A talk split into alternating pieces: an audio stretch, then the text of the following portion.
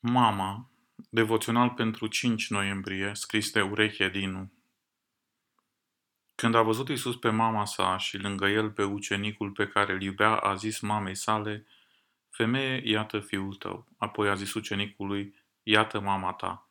Și din ceasul acela ucenicul a luat-o la el acasă. Ioan 19, cu versetul 26 și 27.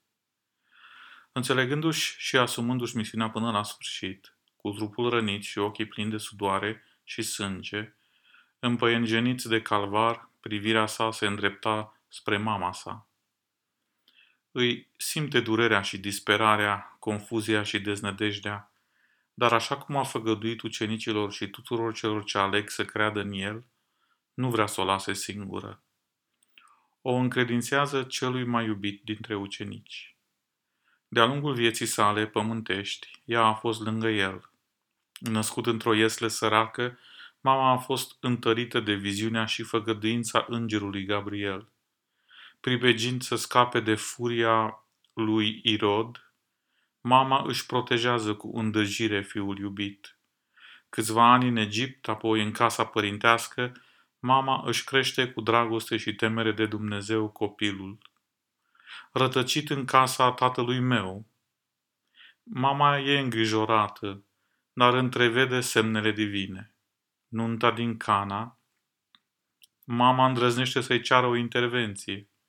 Misiunea creștină, mama crede și vede în el dumnezeirea. Trădarea, chinurile și răstignirea, mama este tot acolo, lângă el, până la ultima suflare.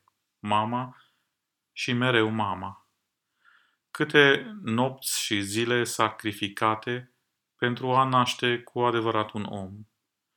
Caracterul lui Dumnezeu este zugrăvit în legea sa veșnică, iar Isus a trăit-o și înfăptuit-o de plin.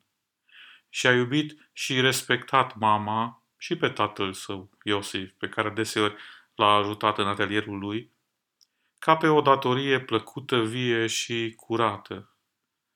Cuvintele acelea, printre ultimele ale lui Isus, au constituit începutul unei noi vieți pentru mama lui Maria și o responsabilitate îndeplinită frumos și devotat de către ucenicul iubit Ioan.